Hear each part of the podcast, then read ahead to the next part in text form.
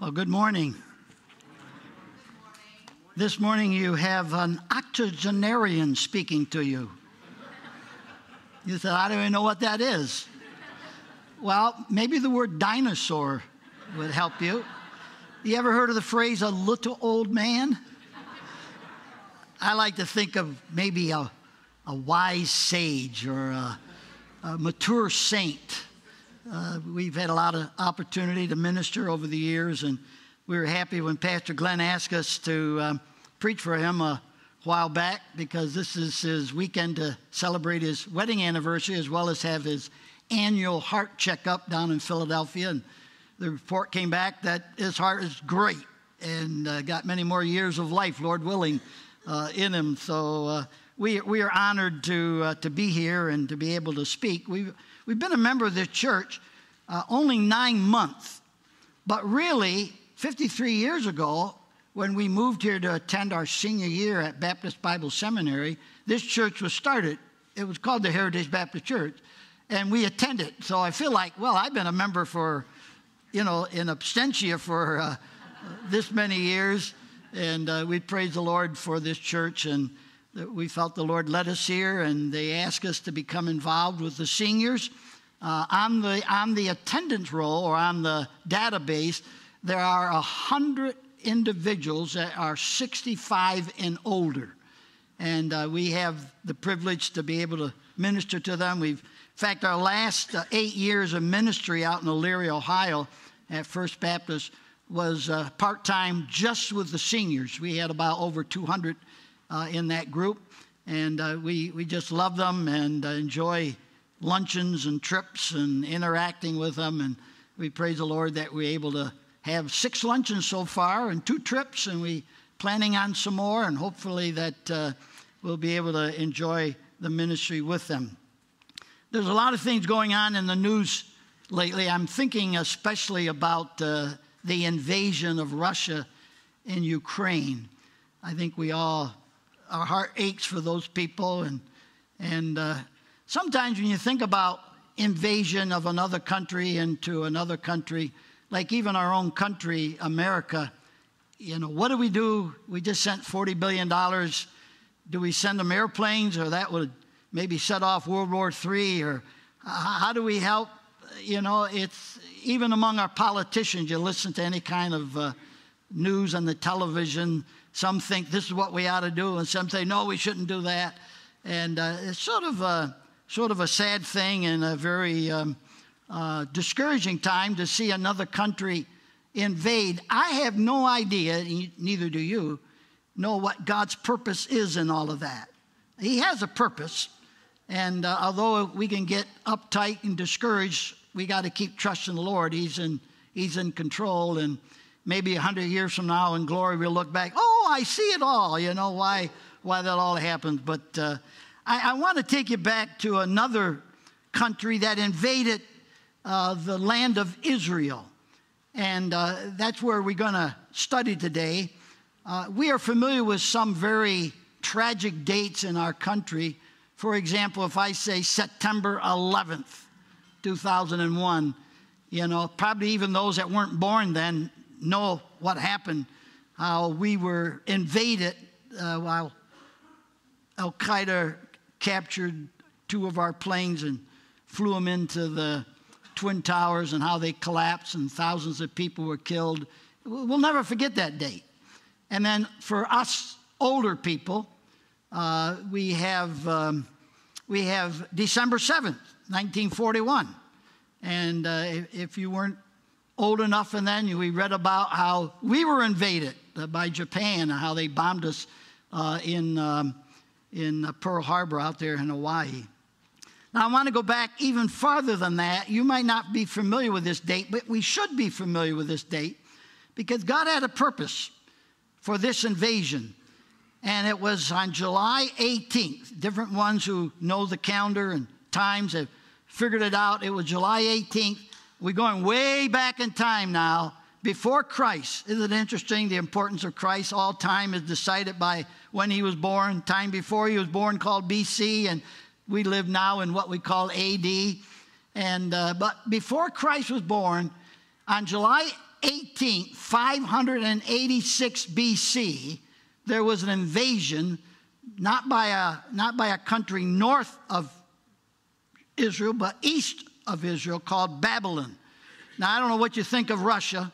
I, probably none of us have very pleasant, uh, pleasant uh, thoughts of, of Putin and, and what he's doing and how vicious he's done and how many innocent lives have been killed. We've been watching it on television.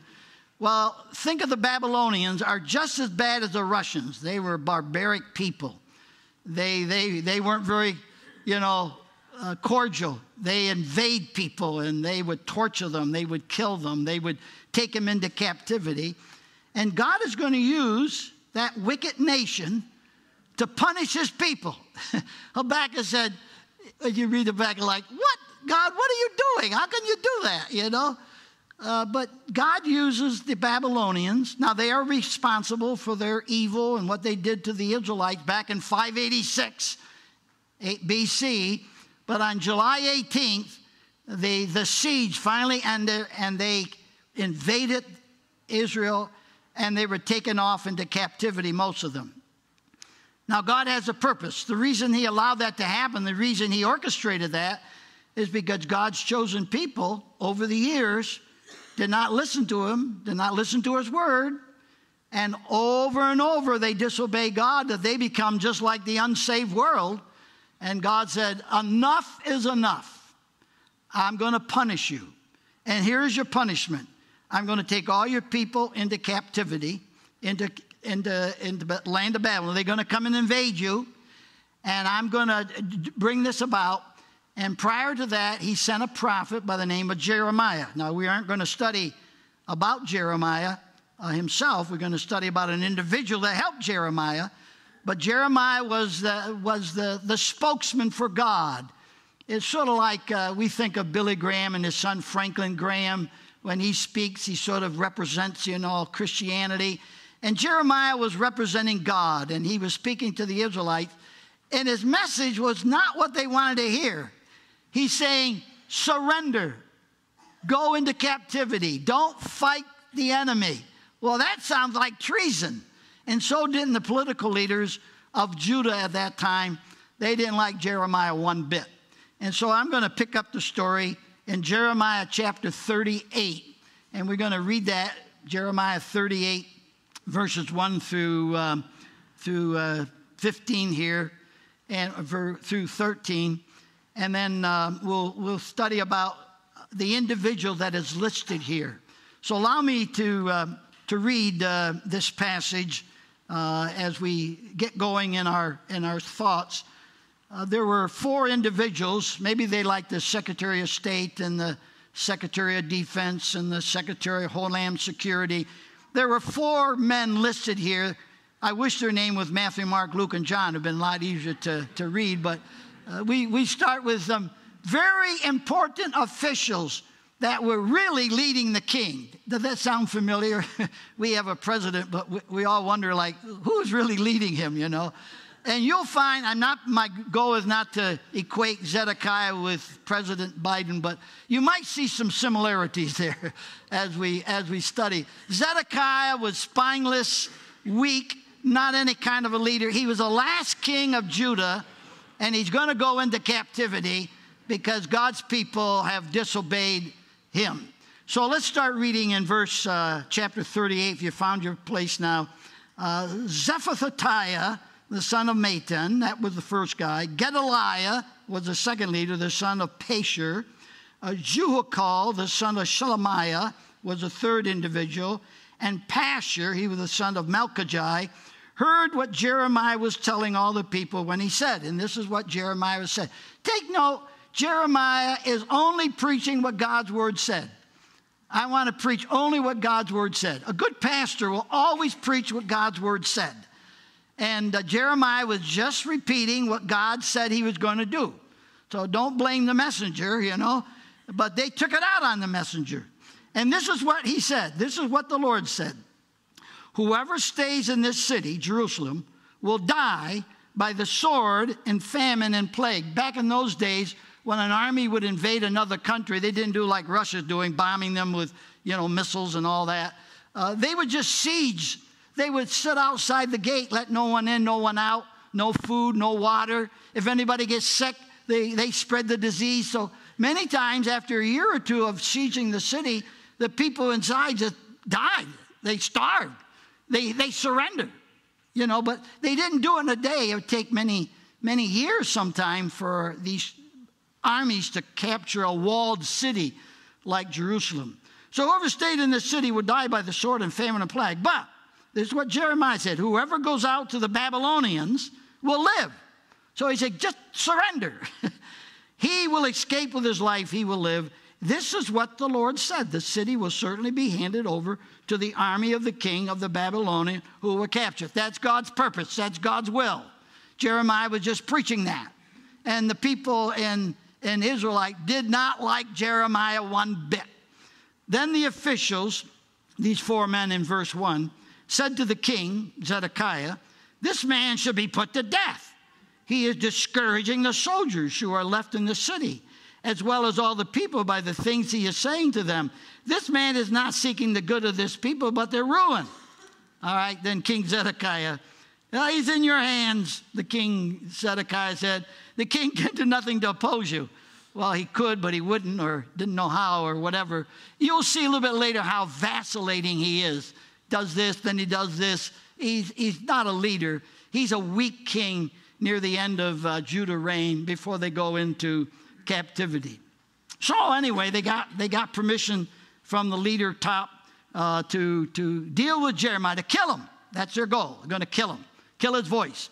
Then our soldiers won't get discouraged and the people listening won't, won't surrender because we got to fight. We're going to go against what Jeremiah said. We don't believe what God is saying. So they took Jeremiah. Now, he was already a prisoner. Uh, you can, his interesting message and all the opposition he's experienced we can all praise God. I've been a pastor for over 50 years. I thank God I didn't, I didn't have to go through what Jeremiah went through because he preached the word of God. So they took Jeremiah, put him into the cistern. I think if you have a King James, it talks about a dungeon. It's a cistern, it's a well, it's where the water was collected. We don't know how deep it is, but it was deep enough that you lowered a guy down there in the rope.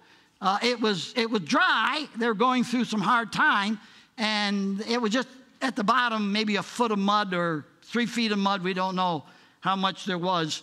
So they took Jeremiah, put him in the cistern of Malchijah, the king's son, which was in the courtyard of the guard. That's where he was kept as a prisoner. But now they're going to make it really hard on him. They're going to put him in this well, lower him in the rope, left there to die. So they lowered Jeremiah by ropes into the cistern. It had no water in it, only mud. And Jeremiah sank down into the mud, up to his ankles, up to his knees. We don't know, but uh, it wasn't a pretty picture. Uh, maybe 15, 20 feet down. But here's our character that we want to study. His name is Ebed Melech. Ebed Melech, we'll talk about him a little bit later. He was a Cushite, or we might, in some translation, an Ethiopian. He was an official in the king's court. He was not a Jew, he was not an Israelite, he was a Gentile. And uh, he just appears in scripture. Here's Ebed Melech, a Cushite, an official in the royal palace, heard that they had put Jeremiah into the cistern. While the king was sitting in the Benjamin gate, in the Bible times, uh, we have the Oval Office in the White House where a lot of the business is taken care of. They had the gates, that was the Oval Office. You go to Israel, they'll show you the gates where all the official business was done. And as you go into the gate, the gate had a, a, a an area where the king would rule and they would do official uh, business. And, and uh, the king was there apparently signing, uh, you know, uh, bills so uh, he can impose on his people. And so uh, this man, this Cushite, this African man, went, into the, went into the king sitting in the Benjamin gate. Ebed Melech went out of the palace and said to him, My lord, the king, these men have acted wickedly in all that they have done to Jeremiah the prophet. They have thrown him into a cistern where he will starve to death, where there is no longer any bread in the city. What little bread they had, you, you, know for sure they aren't going to throw any down to Jeremiah in the pit. Then the king commanded. You, you know, we just read two minutes ago how he said, I can't do anything, do whatever you want. So here's a man that goes to the king, and the king commanded uh, Ebed Melech, the Cushite, take 30 men from with, here with you and lift Jeremiah the prophet out of the cistern before he dies. So they're going to go rescue him. So Ebed Melech took the 30 men with him, went into a room under the treasury in the palace. He took some old rags and worn out clothes from there and let them down with ropes to Jeremiah in the cistern. Ebed Melech the Cushite said to Jeremiah, Put these old rags and worn out clothes under your arms to pad the ropes. So Jeremiah did so, and they pulled him up with the ropes and lifted him out of the cistern. They rescued him. And Jeremiah remained in the courtyard of the guard. Still as a prisoner, but at least he's out of that pit. At least he's out of that cistern. Now, let me, uh, let me just give you a, what I call a reader's digest of the rest of the chapter 38 and 39. After Jeremiah came out, Zedekiah said, Tell Jeremiah I want to talk with him. He private. This was all secret. No one was to know. No one, he didn't want anybody to know that he was talking to Jeremiah. So in, in secrecy, he brings Jeremiah in and said, Jeremiah, you know, tell me what's going on. Jeremiah said, Yeah, I'll tell you. You're going to kill me. No, no, I won't kill you. Well, you won't listen to me. Now, the king never said, I won't listen to you, but Jeremiah went over the whole thing one on one with the king, basically saying, God is punishing you because you disobeyed. It's better that you surrender instead of resisting, because if you resist, you're going to be killed, your, your, your home will be burnt, your city will be destroyed. Just surrender and go peacefully. Well, Jeremiah told him that and uh, left. And uh, Zedekiah said, Now, if anybody questions you, don't, don't tell them really what happened. And then, uh, chapter 39, uh, the siege began. It takes about two years for the Babylonian to bring all of their armies in, camped around the wall city, just going to wait them out. No food going in, probably no water. If anybody gets sick, they can't run out to the hospital. uh, in a while, in about two years, they were able to penetrate the, the wall and, and get inside. Well, Zedekiah, in the, in, the, in the dark of the night with his army, got out through a secret passage, head toward the plains of Jericho, only for the army of Babylon to catch up with him. And when they catch up with him, they take him to, uh, to King Nebuchadnezzar of the Babylonians in the land of Riblah in that valley. And uh, this is what, this is what uh, uh Nebuchadnezzar did. He brought all of the sons of Zedekiah. Think of your own kids. And he killed them all in front of, in front of Zedekiah. And he took all the royal nobles, probably some of these guys that, that resisted Jeremiah, and had them all killed. And then he took knives and gorged out the eyes of Zedekiah, uh, put him in bronze shackles, and took him off to Babylon. And then the army went back to Jerusalem and burned the palace, burned all the home, tore down all the walls, destroyed Jerusalem, only left a few people that had nothing and gave them vineyards and, and uh, fields. I mean, they felt like they're going to be loyal to Nebuchadnezzar because they gave him, you know, all the whatever was left of, of the land of Judah. And all the people ended up into captivity. Now, God, Nebuchadnezzar, always keeps care of his own. And uh, Nebuchadnezzar, this wicked king, told his army, whatever Jeremiah, don't harm Jeremiah. Whatever he asked of you, you do it. And so they were kind to Jeremiah, brought him out of the guard, uh, let him go into his own people. By a uh, governor by the name of Jedediah was appointed. And uh, so Jeremiah lived in the lane. Now that's the Reader Digest of chapter 38 and 39. What we need to know is everything that Jeremiah prophesied and predicted came true, right down to the exact letter. Because God said this is what would happen. If they only would have surrendered and listened to God, their homes wouldn't be burned. They would just go into captivity. They would, uh, they would have been alive. They wouldn't, the king wouldn't have died. His kids wouldn't die. Uh, all of the ugly things that happened wouldn't happen. But they wouldn't listen. And so God took him into into that area for 70 years in the, in the land of Babylon. The, the Israelites were not in their land. Now, let's go back and look in detail, and I want to share with you the message this morning. Is this man, Ebed Melech, and how God used him as a servant of the king uh, to be able to uh, effectively serve uh, the Lord. And so we want to look at what I call, I have uh, six basic qualities. If we're going to serve the Lord, then we need to consider is this true in my life? And if I'm going to be an effective servant of the Lord, if I'm going to be an Ebed Melech in my modern day life, in the day in which we live, here, here's some things we need to think about as we study the life of Ebed Melech. Number one, uh, he was a converted person. He was a converted person. Now, I gave you the Reader Digest, but I want you to go to uh, chapter 39, and I'm just going to look at the, we'll come back to this uh, passage, but chapter 39 of Jeremiah, and look down to the, to the last verse where God is speaking to Ebed Melech, Jeremiah is, is sharing with him how God's going to protect him, and the, because he was, he was a believer, he was a converted person. He said, I will save you. You will not fall by the sword. This is, of course, before all this took place. But you will escape with your life. Why? Because you trust in me, declares the Lord. Isn't it sad? You think the Jewish people would be the one that shine bright and love the Lord and love God. Here's a Gentile person who's not an Israelite, but heard the word of God, heard Jeremiah, and, and accepted the truth of God's word, and was a believer, was a converted one who trusts in God. It wasn't an Israelite, it was, it was a Gentile person.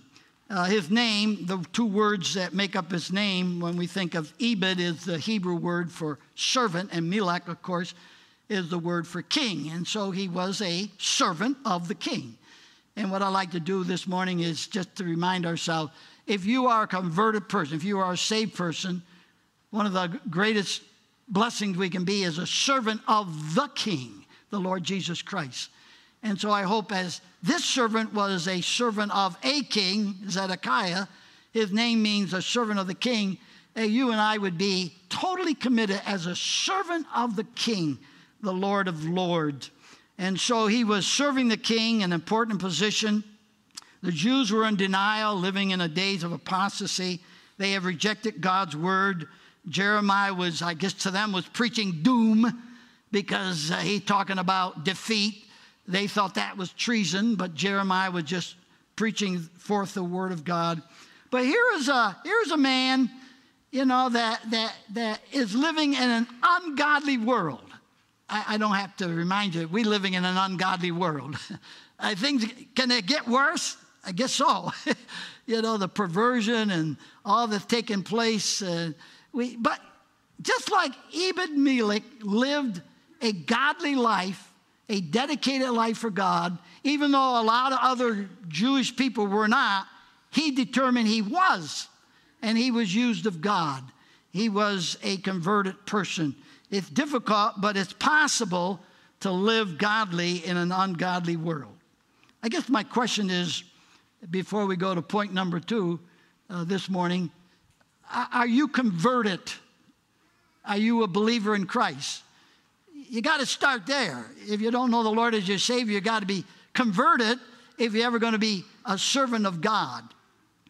Tomorrow I have um, the honor, I think it is, of doing a funeral up at one of my churches in Newark Valley. And uh, we'll be uh, officiating at the service of a guy by the name of Ed Campbell. Let me just share a little bit about the conversion of Ed Campbell, who was a deacon in my church and a Sunday school teacher and used of God. Before he was saved, he, he didn't get saved till he was 38 years old. Up to that point, he was, he was, um, he was a drunkard. He always drank till he couldn't drink anymore. His marriage was about ready to fall apart. He was going to divorce his wife. He had four children.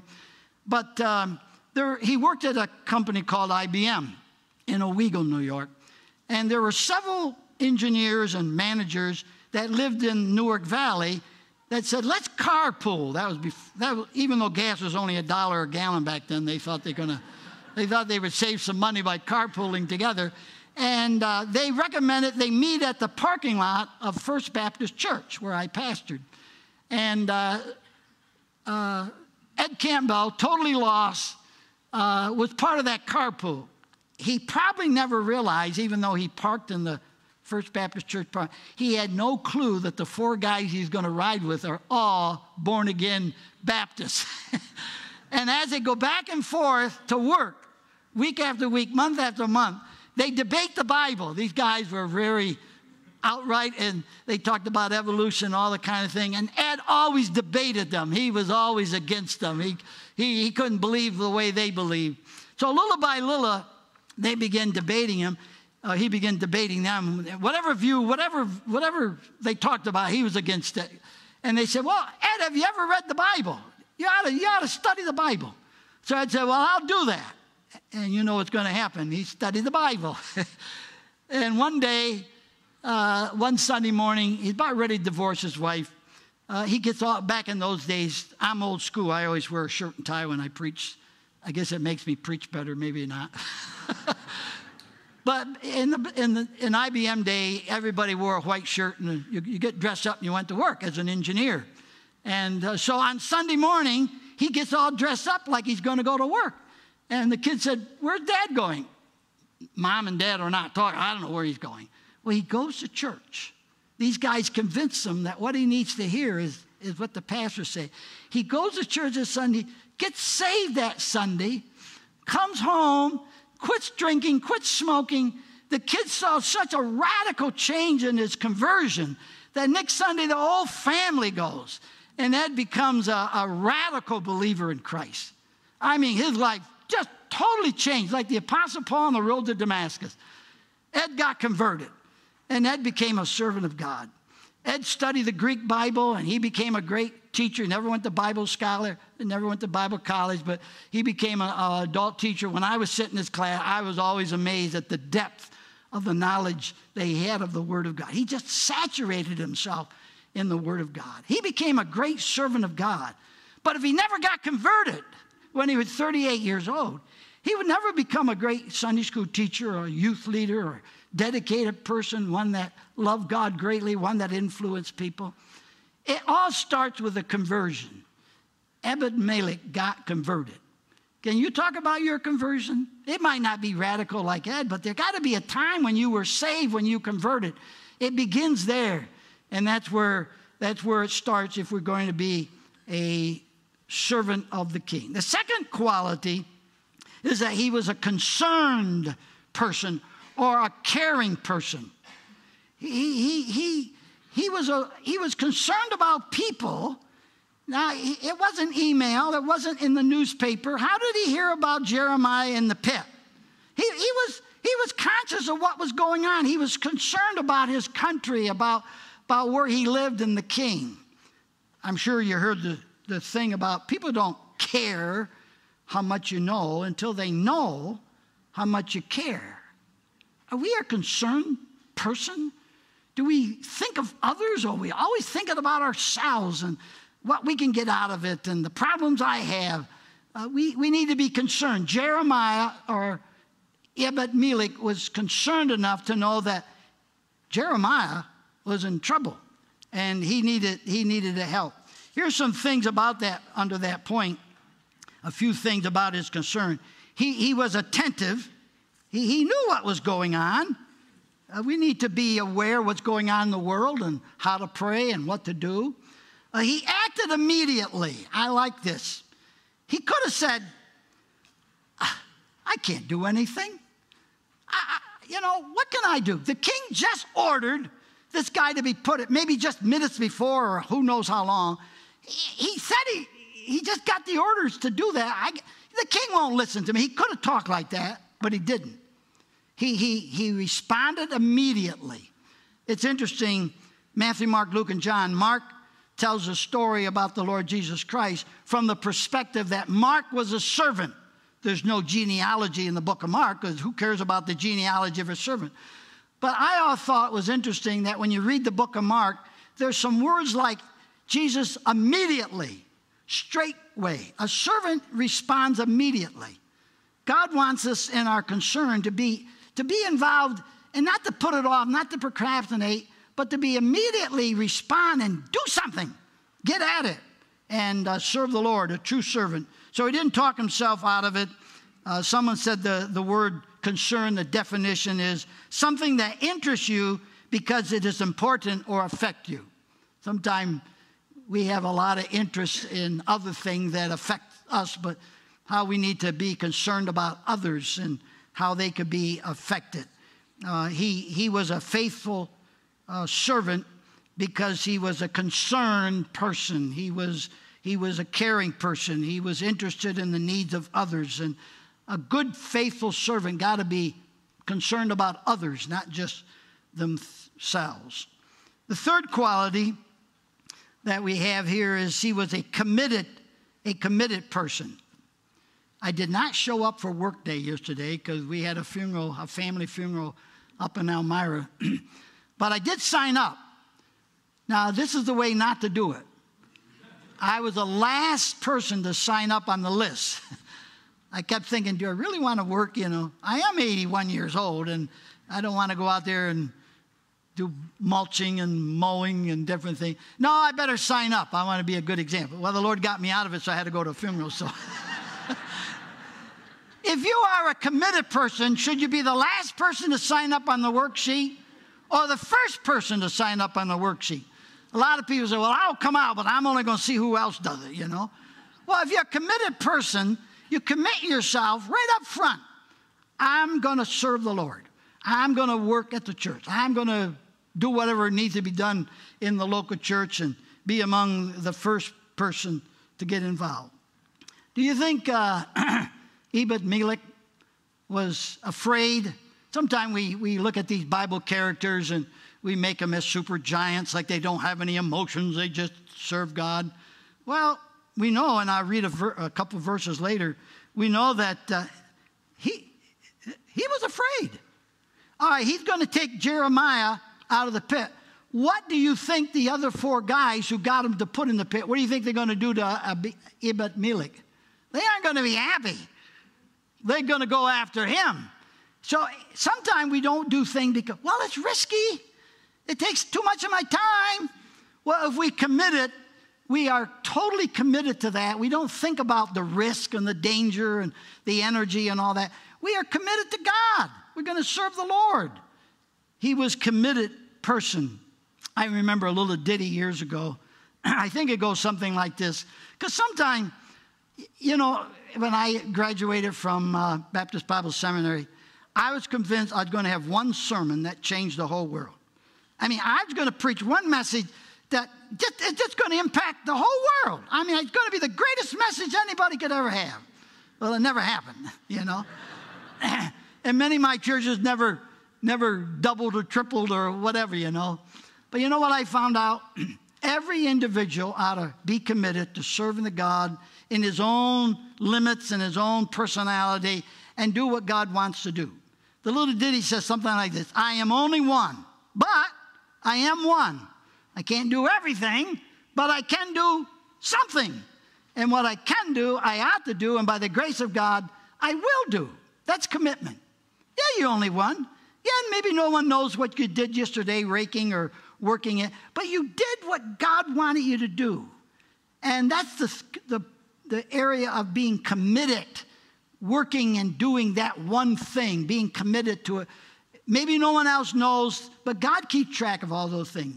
I remember an illustration. I don't think it's a true story, but there was a major storm on the ocean and it uh, washed up on the shore just uh, millions of, I don't know, some kind of fish, starfish or whatever. And of course, the water went back, and all of the little creatures there on the shore, if they didn't back in the water, they're all going to die. And an older man was looking from a distance and saw on that shore a little boy, like an eight year old boy, walking up the shore and bending down every once in a while, picking up a fish throwing it back into the water. He kept doing that. I mean, there's just hundreds and hundreds of fish. But this one little boy was out there trying to rescue these fish. He threw them back into the water. Finally, the old man came to the little kid. He said, Hey, what are you doing? And the little boy said, I'm saving all these fishes. And the guy said, You can't save all those fish. Look at all of them. The little boy reached down one more time, picked up one more, and he said, I saved that one. You know, sometimes our commitment, we don't want to just do the one little thing in, in, in, the ministry of God or in our life. That, that can mean a, a significant thing to one little fish. So, commitment uh, is a quality that, that's needed if you're going to be a servant of the king. Ebed Melech was a committed believer, a Gentile African person in the days of apostasy, living God, taking risks, taking chances, believing God, and God, uh, God used him. Now, the fourth characteristic that I like to share with you is that he was a commissioned person. Matthew 28, we talk about missionaries come, talk about the Great Commission. Our church is commissioned to make disciples and baptize and teaching in the Word of God. Uh, from time to time, we have a missionary that, that come up from our church, or, and we're going to send them out. And before they go into this particular field, we bring them in and we commission them. We commission them to go to Thailand, whatever it might be, and preach the gospel and live among the people and share their faith. We commission them to go to do that. You ever thought about God commissioning you to do something to one individual? Now, I'd like to have you turn to Lamentation. Lamentation. Uh, Lamentation chapter, chapter 3. Lamentation chapter 3.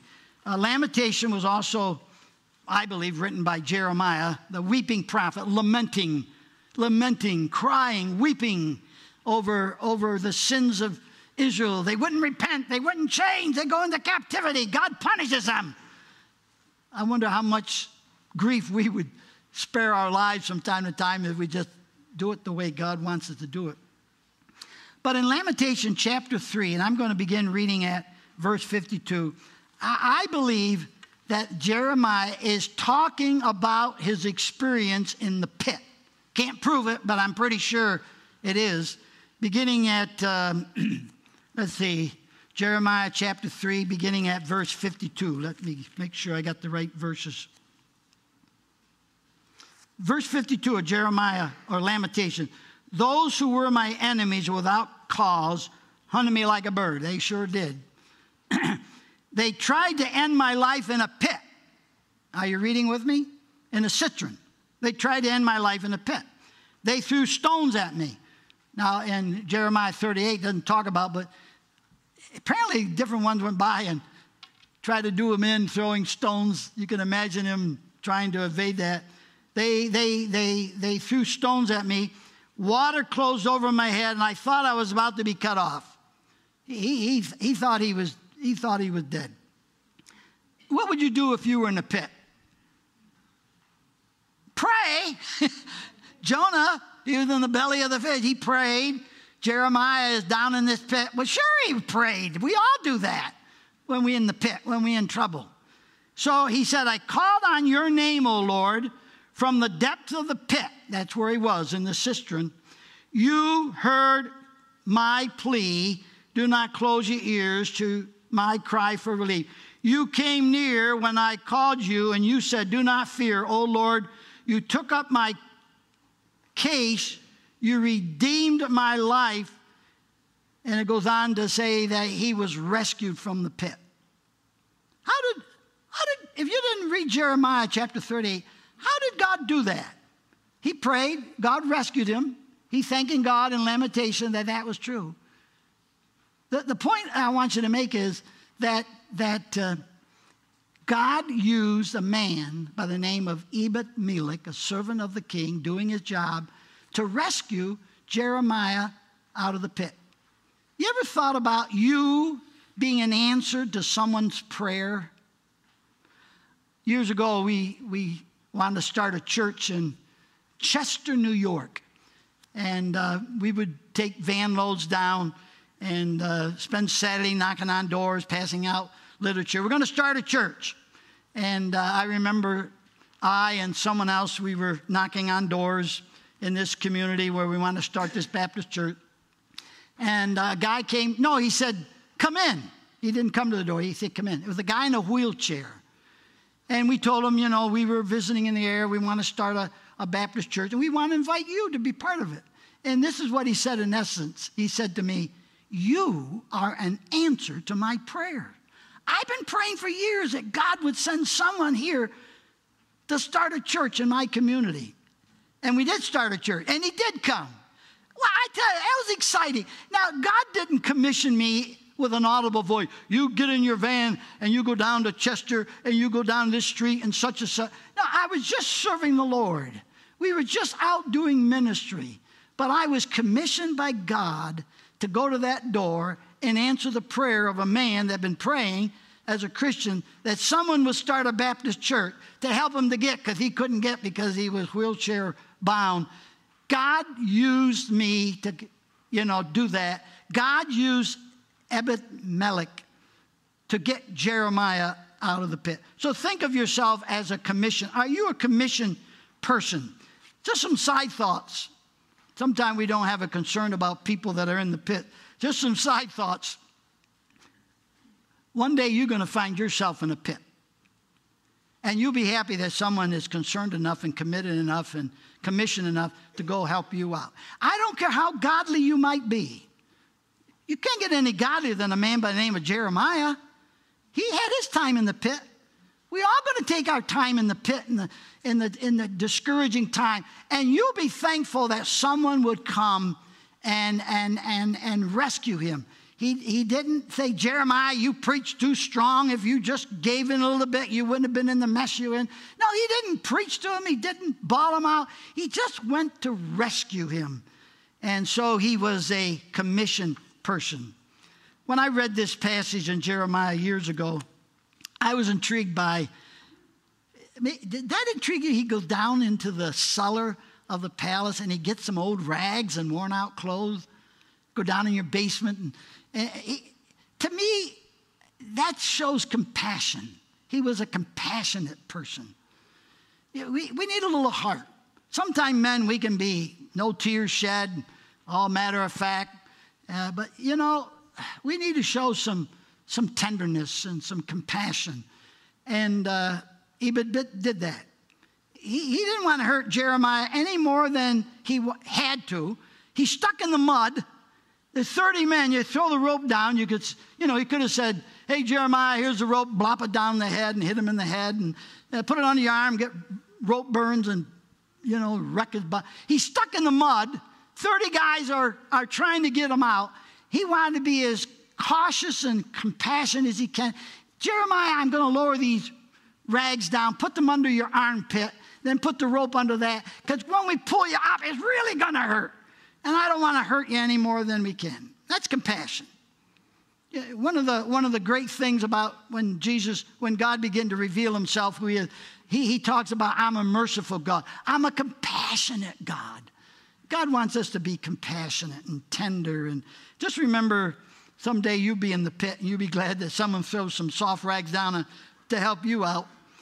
If I were to give a title to this, I thought, you know, sometimes churches like ours, I grew up, uh, you know, I guess you call it hardcore Baptists, and, and we are fundamentalists, and this is what we believe, and we, we sound it. You know, I call this my soft rags theology, you know. Yeah, we, we, we, we hold the line. We, Pastor preached a tough message last, last Sunday, and we, we try to hold the truth. But that doesn't mean we can't be compassionate as we try to rescue people out of their sin, out of their way of God. Those four men that rescued Ed from a marriage, from divorce, and from drinking and all of that was compassionate. They loved him. They, they didn't argue, and they just, this is what the Bible says. Check it out, Ed. You know, we need to show compassion. Now, one final thing. I like to go to chapter 39 and read these verses. The sixth quality, he was a compensated person. Does it pay to serve the Lord? It sure does. God took care of Jeremiah. He told wicked Nebuchadnezzar, You don't hurt him, and Nebuchadnezzar didn't. He told his men, Don't hurt Jeremiah. And uh, Then Jeremiah, uh, God told Jeremiah, and I'm going to begin Jeremiah 39, beginning at verse 15. While Jeremiah had been confined, Jeremiah 39, verse 15, when, while Jeremiah was being confined in the courtyard of the guard, the word of the Lord came to him Go and tell Ebed Melech, the Cushite, this is before the, the town was destroyed. This is what the Lord Almighty, the God of Israel, says I'm about to fulfill my words against this city through disaster, not prosperity. At that time, they'll be fulfilled before my eyes. The very word of God is going to come to fulfillment. But I will rescue you on that day. He talking to Ebed Melech declare the Lord. You will not be handed over to those you fear. I will save you. You will not fall by the sword, but will escape with your life because you trust in me, declare the Lord. God took care of him. God compensated for him. He, he spared, you know, Jeremiah's life. God's going to spare his life. And uh, the verse makes it very clear. Uh, God compensates us uh, in the invasion by the Babylonian no harm is going to come to this unique servant of the king. God takes care of his servant, and he, he will you. There'll be some things that are, are dangerous for us to do, but God will watch over you. God will reward you. God will bless you. When you get to heaven, he'll say, Well done, a good and faithful servant. Let me wrap it up this way. I call it three closing exhortation. Number one, let's continue to be active in serving the Lord. You know, sometimes we think of serving the Lord as being a deacon in a church or Sunday school teacher, or working in Babyland, or being a maintenance person in the church and that. Think beyond that. Whatever job you have, you should be serving the Lord. Do it with all your might. Satisfy the Lord, and you'll satisfy your boss, even though he might not ever be satisfied. You are serving the Lord. Let's continue to serve the Lord we, we, we work for people, but we are really, as human beings, Christians, we are serving the Lord in whatever career the Lord might have you, or whatever ministry you might have in this local church. So that's exhortation one. Let's get, let's be continuing serving the Lord, not like you haven't been. Let's be alert to serving the Lord. Second thing, let's be on the lookout to rescue a person uh, from the pit. Uh, this week, think about is that, am I being commissioned to help this guy or this woman? Spiritually, they've lost, they're on the way to hell. Uh, I can rescue them, I can talk to them, I can help them out of the pit, or whatever they're going through. Maybe they just lost a loved one and they really, really discouraged and, and uh, downhearted. Uh, just, just be on your lookout. Be an Ebed Melech trying to rescue a person from. And then my third exhortation is let's strive to imitate Ebed Melech, a great example of the servant of the King, the Lord Jesus Christ. Think about some of the qualities. Are you commissioned? Would you be commissioned? Are you compassionate? Uh, truly, are, are you committed in, in serving the Lord that I'm going to be a servant of the King? Father, as we wrap up the message, take the message, the word, the Spirit of God to impact all our lives. Lord, we want to serve you, love you. Uh, we, we tell our seniors to finish strong. Doesn't matter if you're young or old. As long as we have breath in our bodies, we can keep on serving the Lord. And help us to be good servants of the King. Help us to be excited about being a servant of the King. Help us this week, Lord, to be conscious to be a servant of the King. For we want to be a servant serving you. In Jesus' name we pray. Amen.